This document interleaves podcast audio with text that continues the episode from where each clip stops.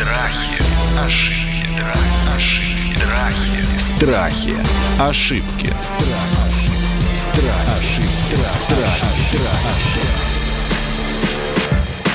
Здравствуйте, это подкаст «Страхи и ошибки». Меня зовут Наталья Лосева. Мы продолжаем говорить о страхах, заблуждениях, ошибках и иногда безвыходных ситуациях.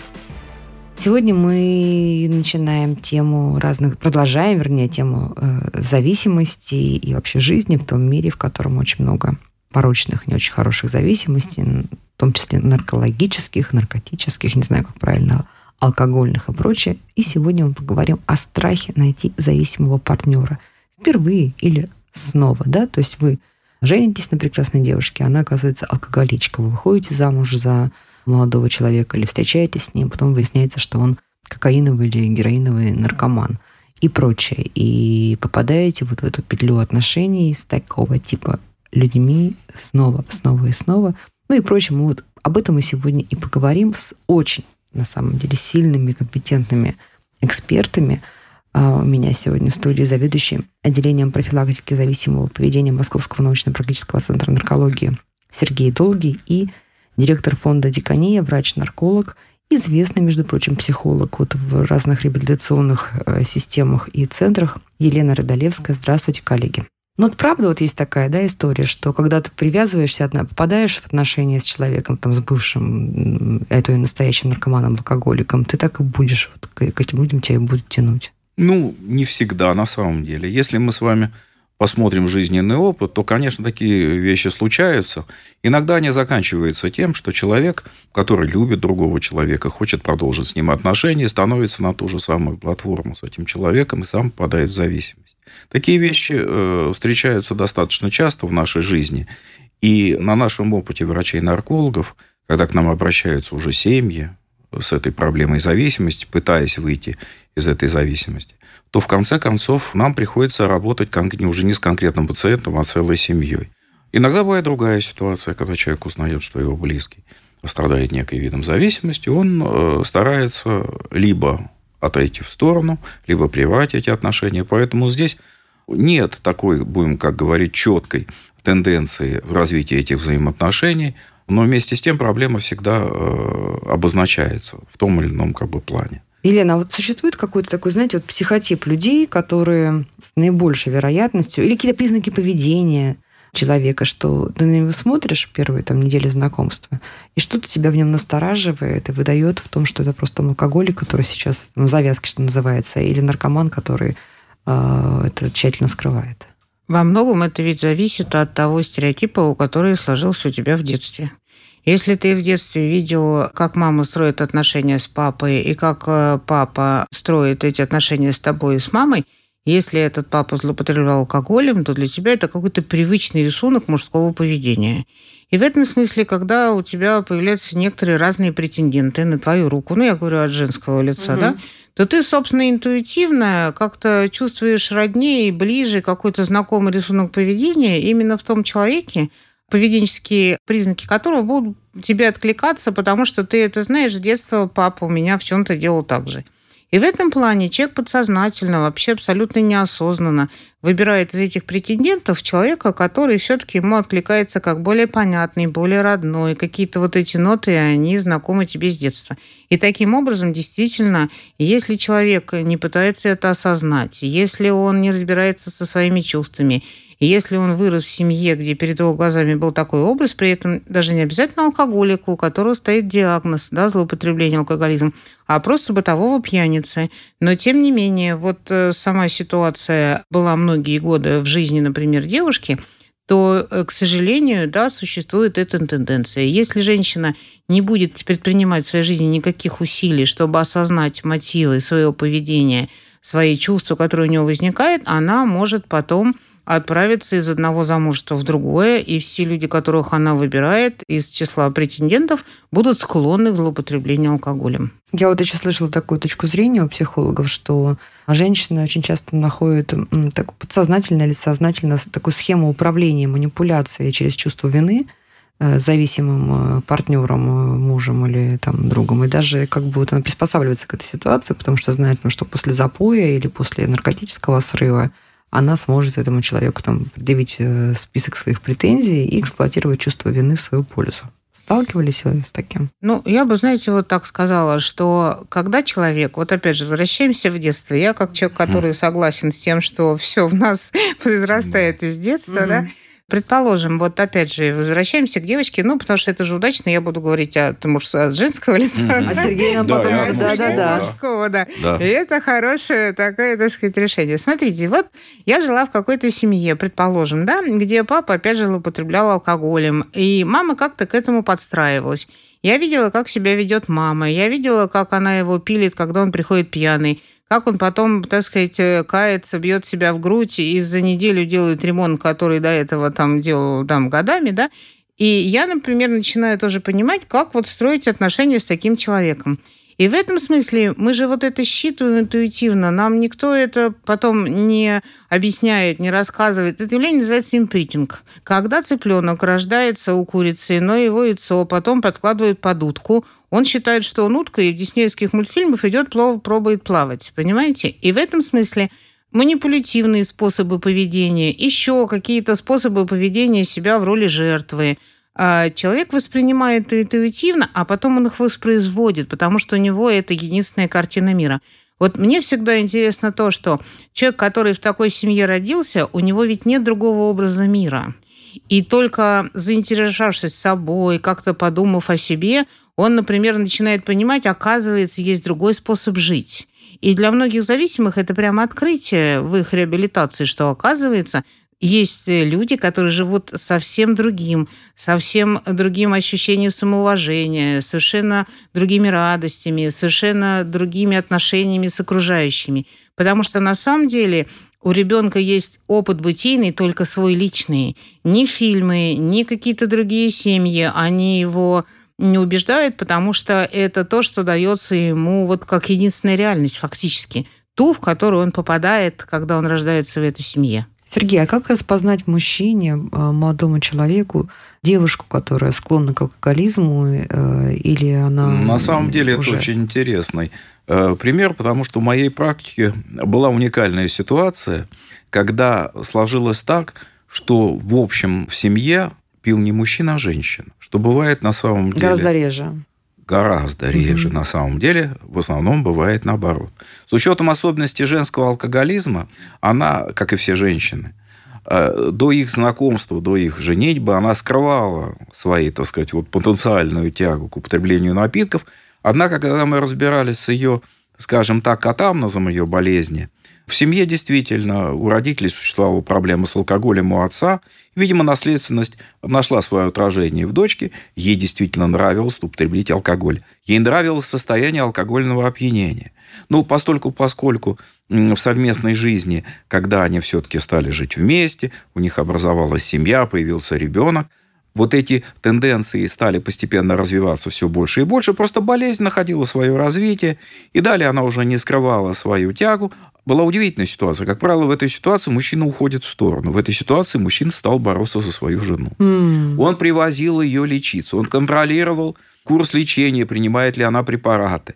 Он категорически не давал согласия, когда она пыталась добровольно уйти из больницы, поскольку он настаивал на том, что в конечном итоге наша семейная жизнь разрушится, и он достиг хорошего успеха. В какой-то момент, в какой-то момент она поняла, что ей проще отказаться от употребления алкоголя, вот, и жить в хорошей семье что с он не отпустит мужем. Ее. Он ее не отпустит. И он категорически отказывался водиться. Он сказал, я доведу это дело до конца. Ну, вообще, ему памятник надо при жизни ставить. Чаще всего это бывает наоборот, потому что как только возникает ситуация, мужчины либо они вместе пьют с женой, либо это вот семейная алкоголизация. Это наиболее частый фактор – когда один старается как бы помочь другому, чтобы тот меньше выпил, беря определенную часть его дозы на себя выпивая mm-hmm. вместе, и тогда mm-hmm. спиваться начинает вся семья.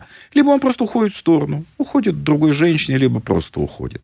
Вот эта ситуация была в моей практике. А уходит другой женщине, в результате она будет с такими же проблемами? Вот здесь нет.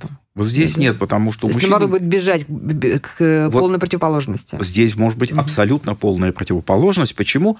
Потому что, имея некий опыт, когда женщина страдает алкоголизмом либо наркоманией, в жизни и понимая, что семьи здесь не бывает, потому что угу. болезнь, она как бы превалирует над всем, что существует рядом, он ищет как раз диаметрально противоположное.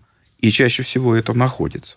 Вот. Особенно, если он сам далек от употребления, и сам он совершенно индифферентен. Он не хочет употреблять, он не будет употреблять, у него есть определенный жизненный устой.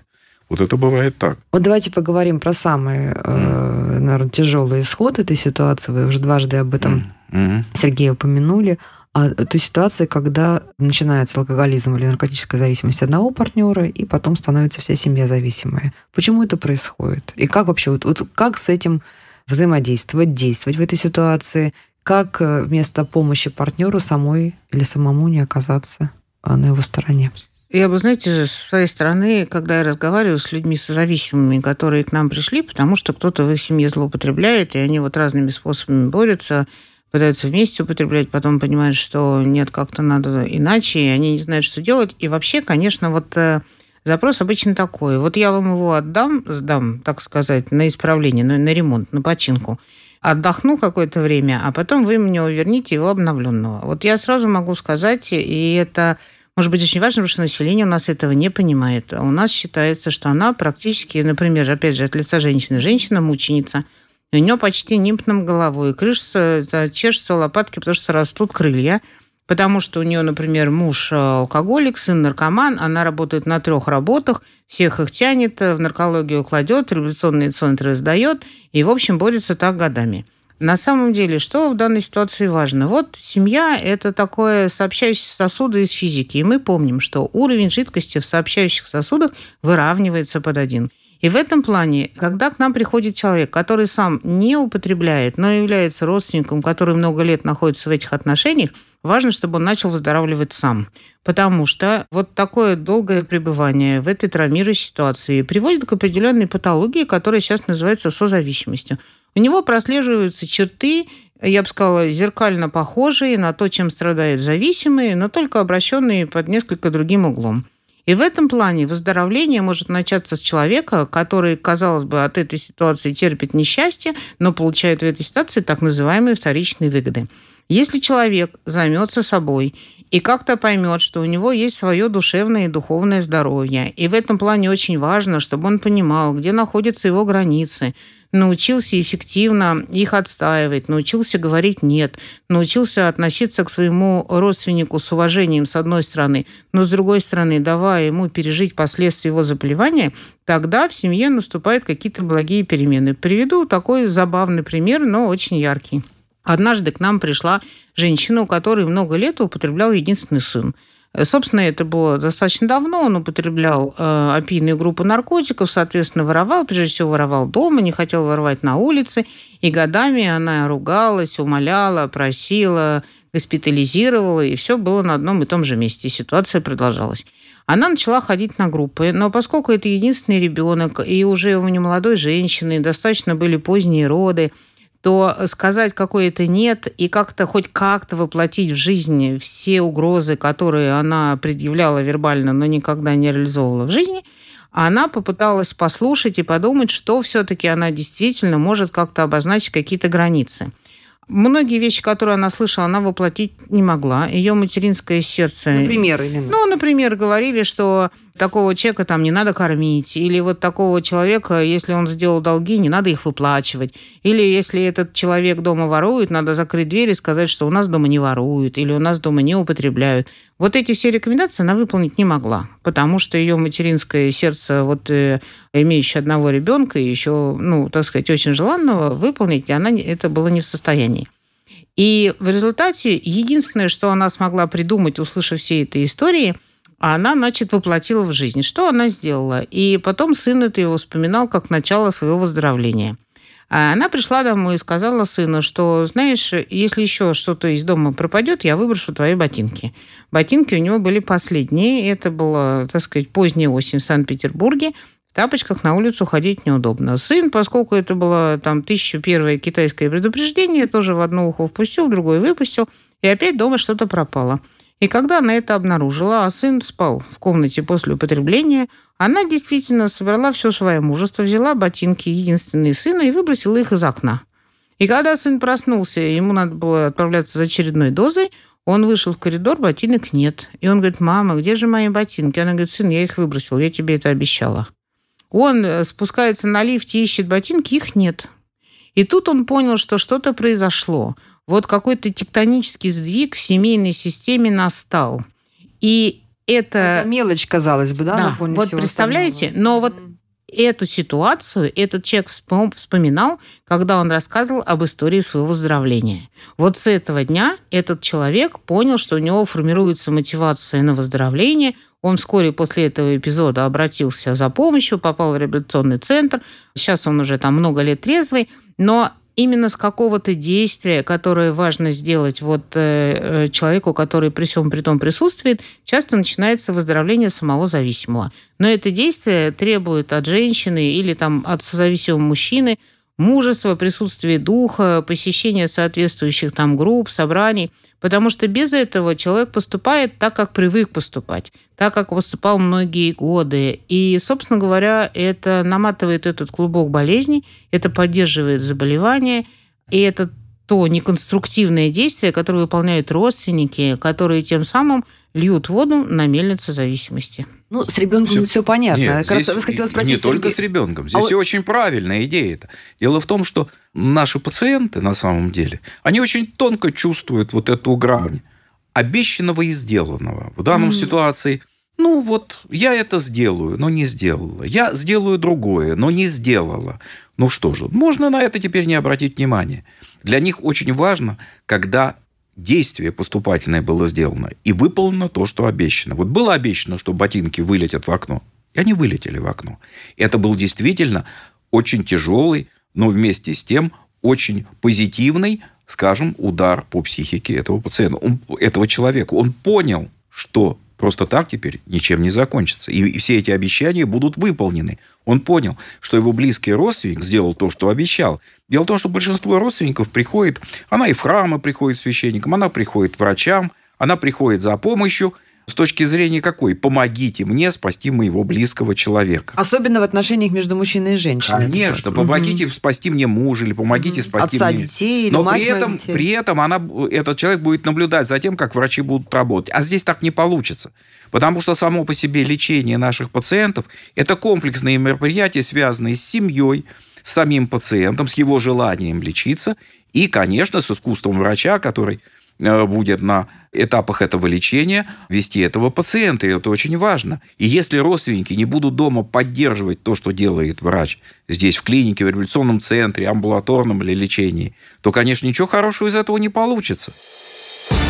Страхи, ошибки. Страхи. Ошибки.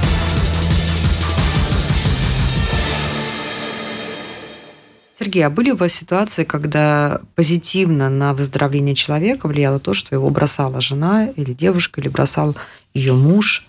Э, Чаще всего это не происходит, по большому счету.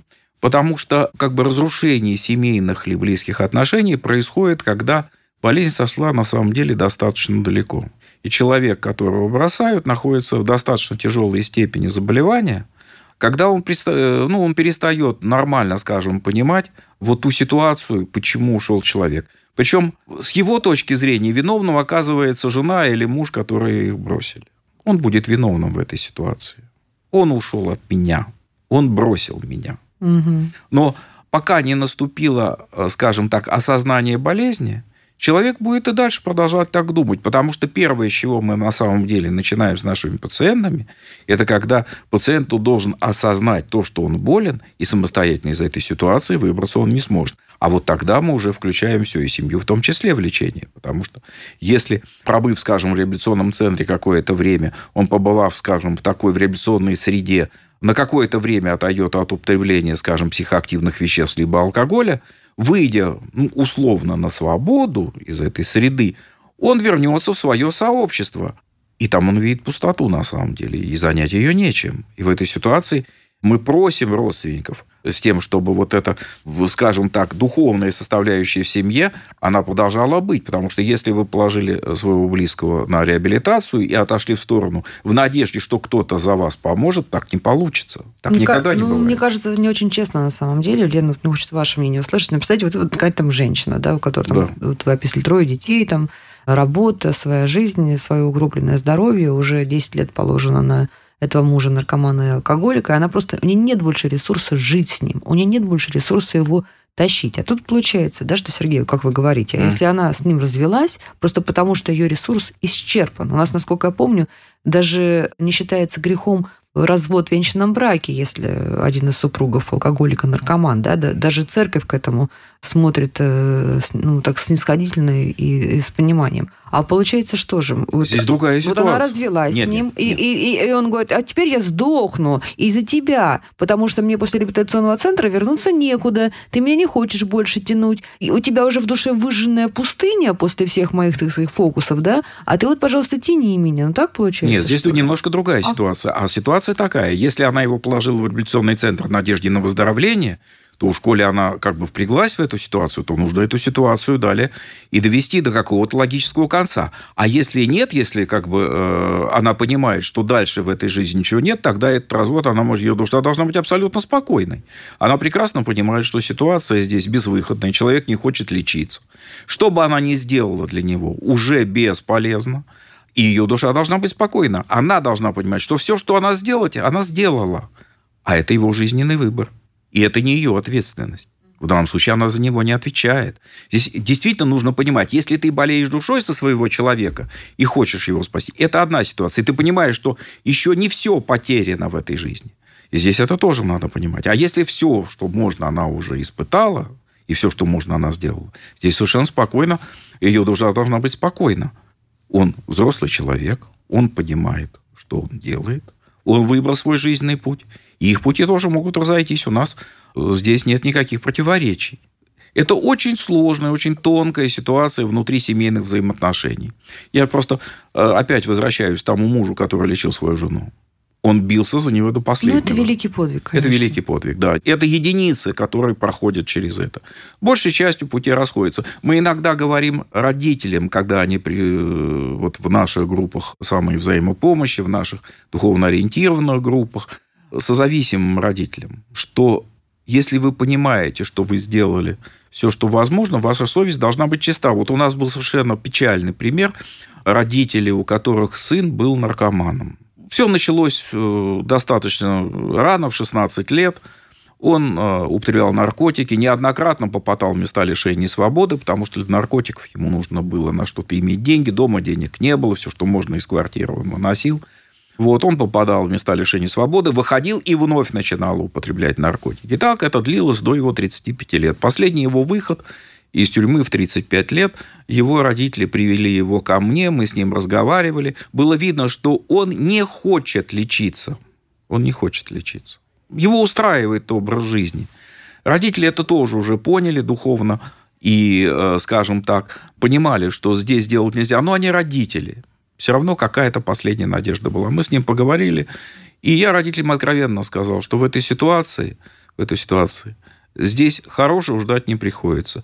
Я не хотел быть пророком, но через два месяца после этого разговора он погиб от передозировки наркотиков. Ну, это страшная ситуация. Это страшная И ситуация. Но все-таки, но все-таки давайте, вот я бы отложила, Вот вам, я бы отложила отношения родителей Да. детей, и я хочу вернуться к отношениям это? мужчин и женщин. Да. Вот у меня есть, у меня есть в жизни история. Успешный э, стоматолог, протезист, успешнейший, прекрасный Мгм. человек, красивый, все хорошо. Жена алкоголичка. Он в конце концов с ней разводится.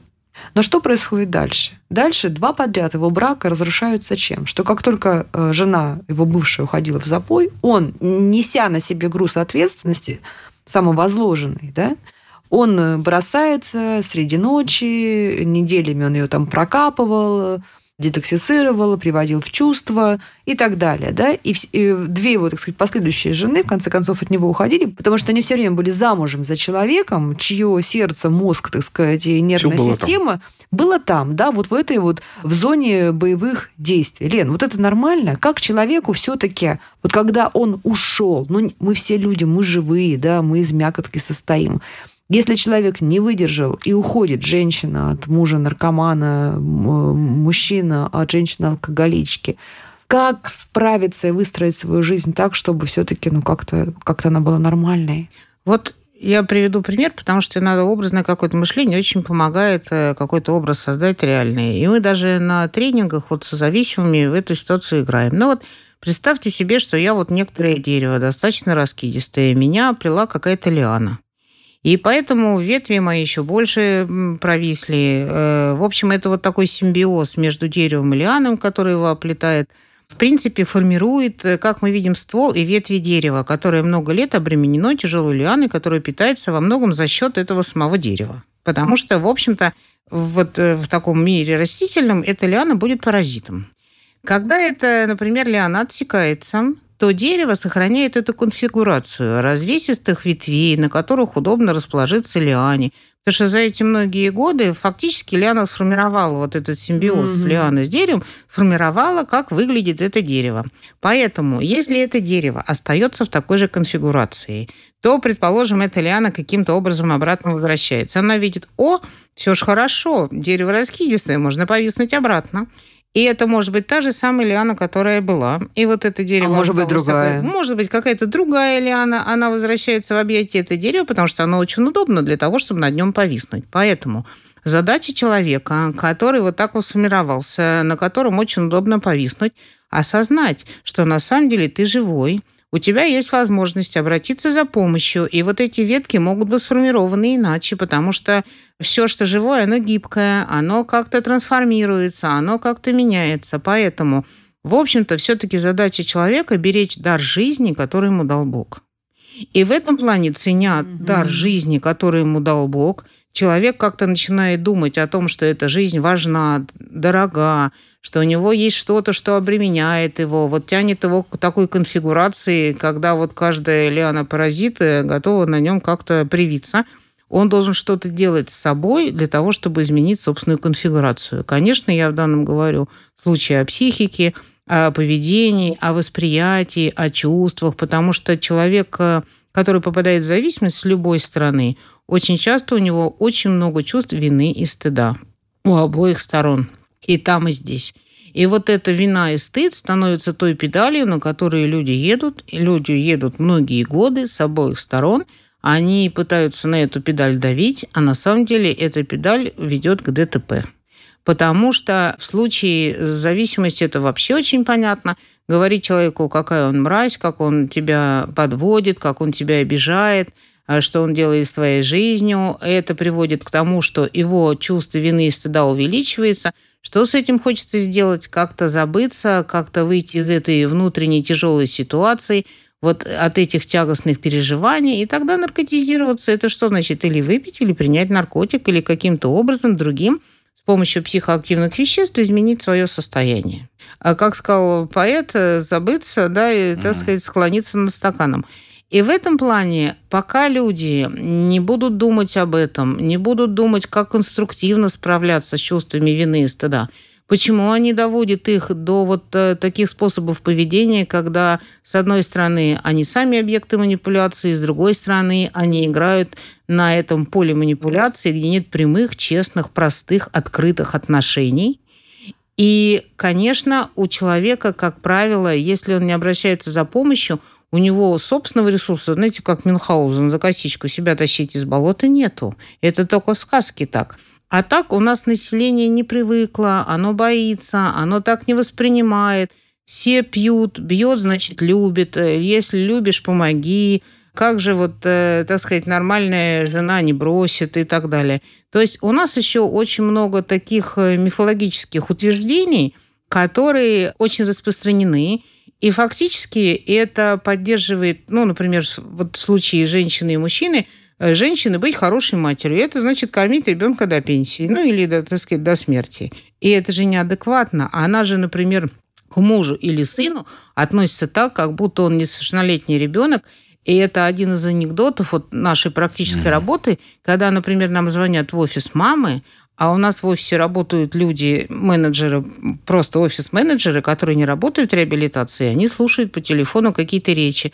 ой, я ему выслала посылку, а там носочки теплые, а вы не знаете, как он там, он же такой ведомый, меняет ли он вовремя, не потерял ли он там, хорошо ли он кушает. А потом менеджер, который брал трубку, он начинает думать, так, у нас вроде центр для совершеннолетних. Когда женщина так говорит, кажется, Да, что он какой-то там да. маленький. И он спрашивает, простите, дама, а сколько лет вашему сыну? Ой, она ему говорит, 45. Понимаете, да? И такая разница между биологическим возрастом и психологическим возрастом, в котором она его себе представляет, вот это, собственно, и помогает ему, вернувшись обратно, увидеть опять в ее глазах, что он маленький ребеночек. А надо она всё проверять простит и носки, покроет. И она все простит и покроет. Так кто поддерживает его в этом состоянии инфантилизма? Мама. Ну или жена. Да. И вот одно из, Ну. например, потрясающих для меня откровений, я вот раньше об этом даже не, не слышала. Оказывается, ведь многие женщины, имея совершеннолетних сыновей, злоупотребляющих психоактивными веществами, даже живя в двухкомнатной квартире, но будучи, например, одинокими женщинами, продолжают с ними спать в одной кровати. Вот для меня это было, так сказать, откровение. Я до этого никогда не слышала, что мать со своим совершеннолетним сыном живя в двухкомнатной квартире, спит в одной спальне. Я не говорю о том, что у них есть какие-то инцесты, но вот просто как-то вот чтобы мальчик дышал рядом. Страхи, ошибки. Страхи. Ошибки. Сергей, ну вот опять мы с Леной скатились к отношениям родителей и детей. Все-таки возвращаю нас к отношениям между э, мужчинами и женщинами. Я хочу, чтобы вы сказали что-то, и как специалист, и как ну, мудрый мужчина, и как нарколог, и как психолог, чтобы вы сказали такие вот слова правильные женщине, которая не разводится с мужем-алкоголиком, ну, примерно исходя из таких позиций. Ну, вот плохенький, бухарик, да, никчемный, бьет даже иногда. Но зато у меня есть муж. Зато не одна. Да, это сложный на самом деле вопрос. Это действительно то, что происходит на самом деле. Очень часто. И это очень часто. И на самом деле вот это, скажем, ложное представление о том, что вот пусть плохенький, но мой, на самом деле, прежде всего, коверкает жизнь самой женщине. Надо понимать, готова ли она к тому, чтобы прожить свою жизнь вот в этой, скажем так, непростой, очень тяжелой ситуации с пьяным, постоянно пьяным, или выпивающим, или употребляющим наркотики мужем. Стоит ли этого и ради чего она так они будет надеждами продолжать свою- живут. Она же каждый раз убеждена и верит ему, что это последний Да, раз, и больше да. не будет. Надежда здесь, на самом деле, не лучший, будем говорить, советчик в этой ситуации. Потому что то заболевание, которым страдает ее близкий человек, оно на самом деле очень тяжелое. И если так посмотреть с точки зрения вот многолетней практики, если сам человек, живущий рядом, не примет никаких, скажем так, мер к выздоровлению, ждать, скажем, улучшения здесь не приходится. Здесь на самом деле работает тот фактор. Если человек понял, что он заболел и стремится к этому, тогда ему можно помочь. Тогда ему можно, э, ну, вы понимаете, вот он руки в кровь сбил, старается, плохо получается, но уже есть какие-то положительные, скажем так, эффекты. И вот здесь действительно можно помочь в надежде на то, что положение выправится. И такие случаи бывают на самом деле, но процент очень невелик. Я никогда не забуду э, слова моего духовного отца, когда он мне сказал, что помогать-то нужно не всем подряд, а вот когда ты увидел, что человек стремится, сбил руки в кровь, тогда твоя помощь будет полезной, тогда эта помощь будет во благо. А просто такая помощь, которая приведет просто к развращению. То есть, понимаете, просто помощь, которая не требуется, она развращает того человека, которому ты помощь оказываешь. Та же ситуация и здесь.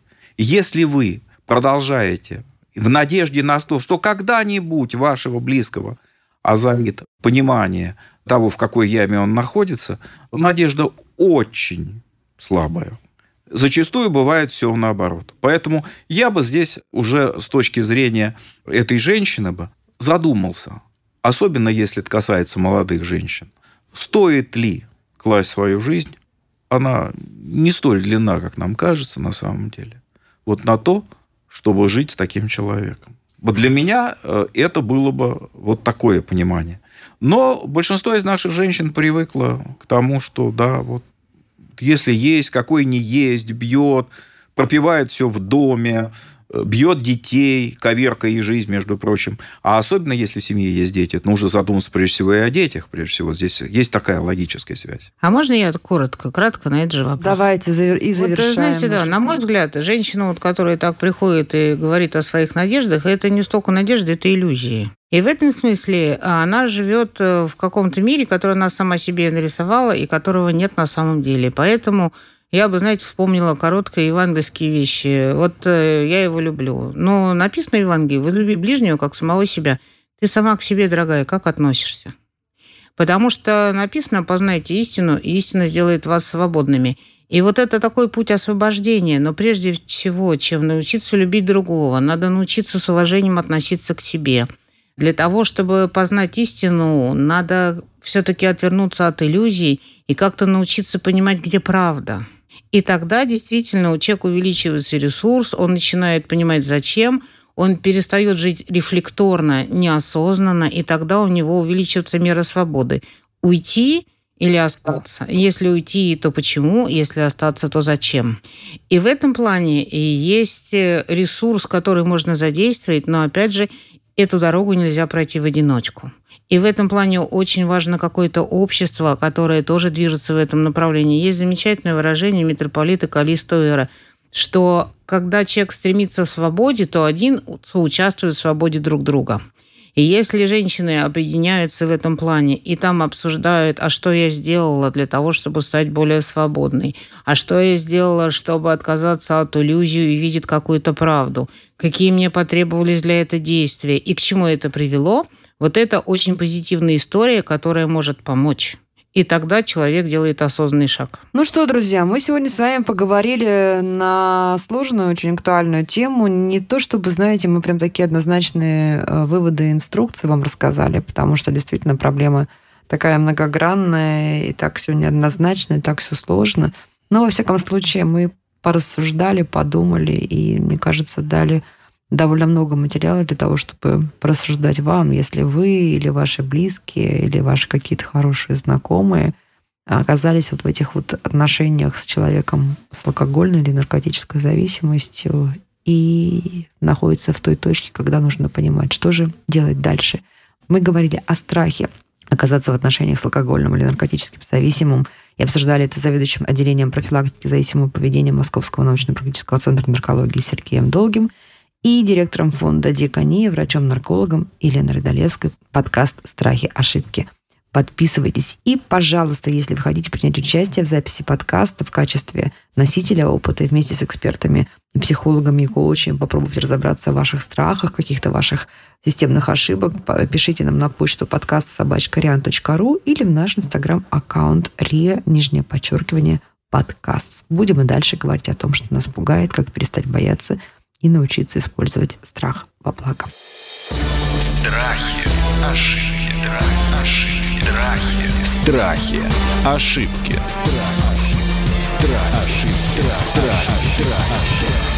Слушайте эпизоды подкаста на сайте ria.ru в приложениях Apple Podcasts, CastBox или SoundStream. Комментируйте и делитесь с друзьями.